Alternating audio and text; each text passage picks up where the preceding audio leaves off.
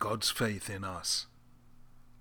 Professor Reuven Feuerstein, who died aged 92 in April 2014, was one of the great child psychologists of the world, a man who transformed lives and led severely brain damaged children to achievements no one else thought possible. I knew him and admired him, and I was recording a tribute to him when his son told me an amazing story. Feuerstein had been working with a group of Native American Indians, and they wanted to show their gratitude. So they invited him and his wife to their reservation. They were brought into the Indian chief's wigwam, where the leaders of the tribe were sitting in a circle in full headdress.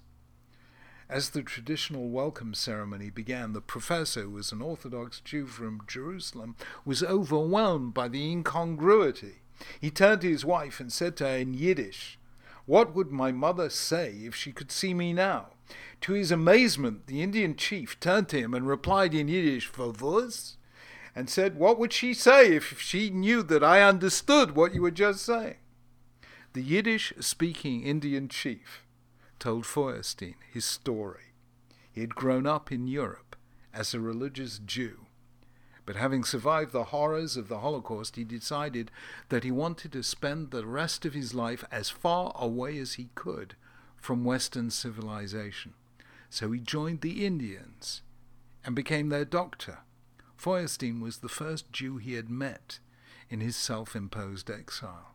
Well, there are certain people around whom strange things happen to, and Reuven Feuerstein was one. Born in Romania, he studied psychology in Bucharest, but was forced to flee by the Nazi invasion. He settled in Israel after the war and began by treating traumatized child survivors of the Holocaust. Returning to Europe, he completed his education at Geneva and the Sorbonne, and later he returned to Israel, where he established the Institute for the Enhancement of Learning Potential. He dedicated his life to children with disadvantages, some physical, autistic, brain damaged, and Down syndrome children, and others disadvantages that were cultural or social. His methods have been adopted in more than 80 different countries. He was a genius, a magician, a small, slight man with twinkling eyes. Children opened up to him like flowers in the sun. I tell his story because he was a deeply spiritual Jew. His methods were elaborate and his theories complex. But seeing him at work, you knew that there were three reasons that he achieved miracles. Number one, the basis of his work was love. He loved the children, and they loved him.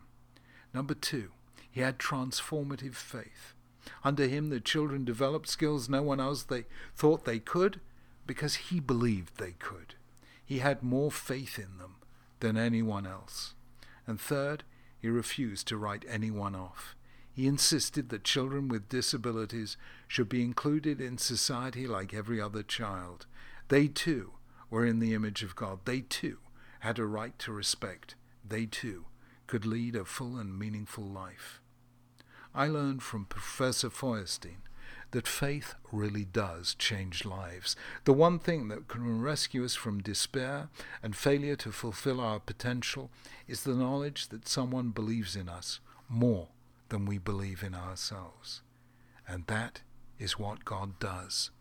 He believes in us more than we believe in ourselves. However many times we fail, He forgives us. However many times we fall, He lifts us. And He never gives up.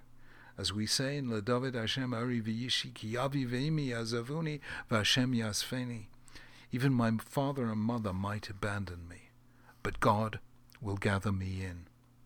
At the heart of Judaism is one utterly transformative belief our faith in God's faith in us.